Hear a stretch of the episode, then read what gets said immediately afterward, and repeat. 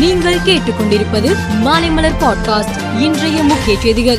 சென்னை ராஜா அண்ணாமலை மன்றத்தில் சென்னை கிழக்கு மாவட்ட திமுக சார்பில் நடந்த கருணாநிதி நூற்றாண்டு விழாவில் திமுக நிர்வாகிகள் தூய்மை பணியாளர்களுக்கு நலத்திட்ட உதவிகள் வழங்கப்பட்டது. அப்போது பேசிய அமைச்சர் உதயநிதி ஸ்டாலின் சனாதனம் குறித்து நான் பேசியது பேசியதுதான். நான் மன்னிப்பு கேட்க மாட்டேன்.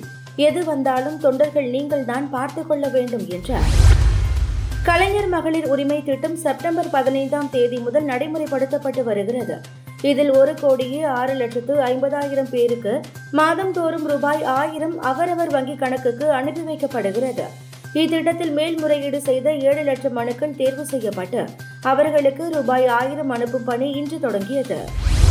ஆன்லைன் சூதாட்டத்திற்கு தடை விதித்து தமிழக அரசு அரசாணை வெளியிட்டது. இதை எதிர்த்து ஆன்லைன் சூதாட்ட நிறுவனங்கள் சென்னை ஹைகோர்ட்டில் வழக்குகள் தாக்கல் செய்தன. இந்த வழக்குகளை இன்று விசாரித்த சென்னை ஹைகோர்ட் அதிர்ஷ்டம் அடிப்படையிலான ஆன்லைன் சூதாட்ட விளையாட்டுகளை தடை செய்தது செல்லும் என்று உத்தரவிட்டுள்ளது. மத்திய பிரதேச மாநிலம் சட்னாவில் நடந்த தேர்தல் பிரச்சார பேரணியில் பிரதமர் மோடி பங்கேற்றார். அப்போது அவர் பேசுகையில் என்னுடைய அரசு ஏழை மக்களுக்காக நான்கு கோடி கான்கிரீட் வீடுகளை உருவாக்கியுள்ளது. ஆனால் எனக்காக அதில் ஒரு வீடு கூட இல்லை. உங்களுடைய ஒரு வாக்கு பாரதிய ஜனதா மீண்டும் மத்திய பிரதேசத்தில் ஆட்சி அமைக்க உதவும் என தெரிவித்தார். தெலுங்கானாவில் வரும் முப்பதாம் தேதி சட்டசபை தேர்தல் நடைபெற உள்ளது.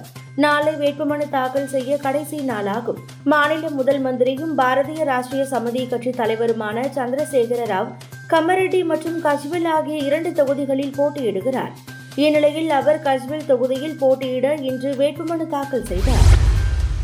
காசா சிட்டியில் இஸ்ரேல் ராணுவ வீரர்களுக்கும் அமாஷ் அமைப்பினருக்கும் இடையே கடும் துப்பாக்கி சண்டை நடந்து வருகிறது.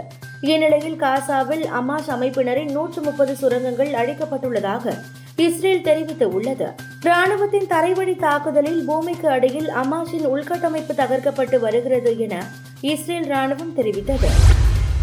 உலகக்கோப்பை தொடரில் வங்காளதேசத்திற்கு எதிரான ஆட்டத்தில் இலங்கை வீரர் மேத்யூஸ் டைம் அவுட் முறையில் அவுட் ஆனார் வங்காளதேச அணியில் இந்த செயல் அவமானகரமானது என மேத்யூஸ் கடுமையாக விமர்சனம் செய்திருந்தார்.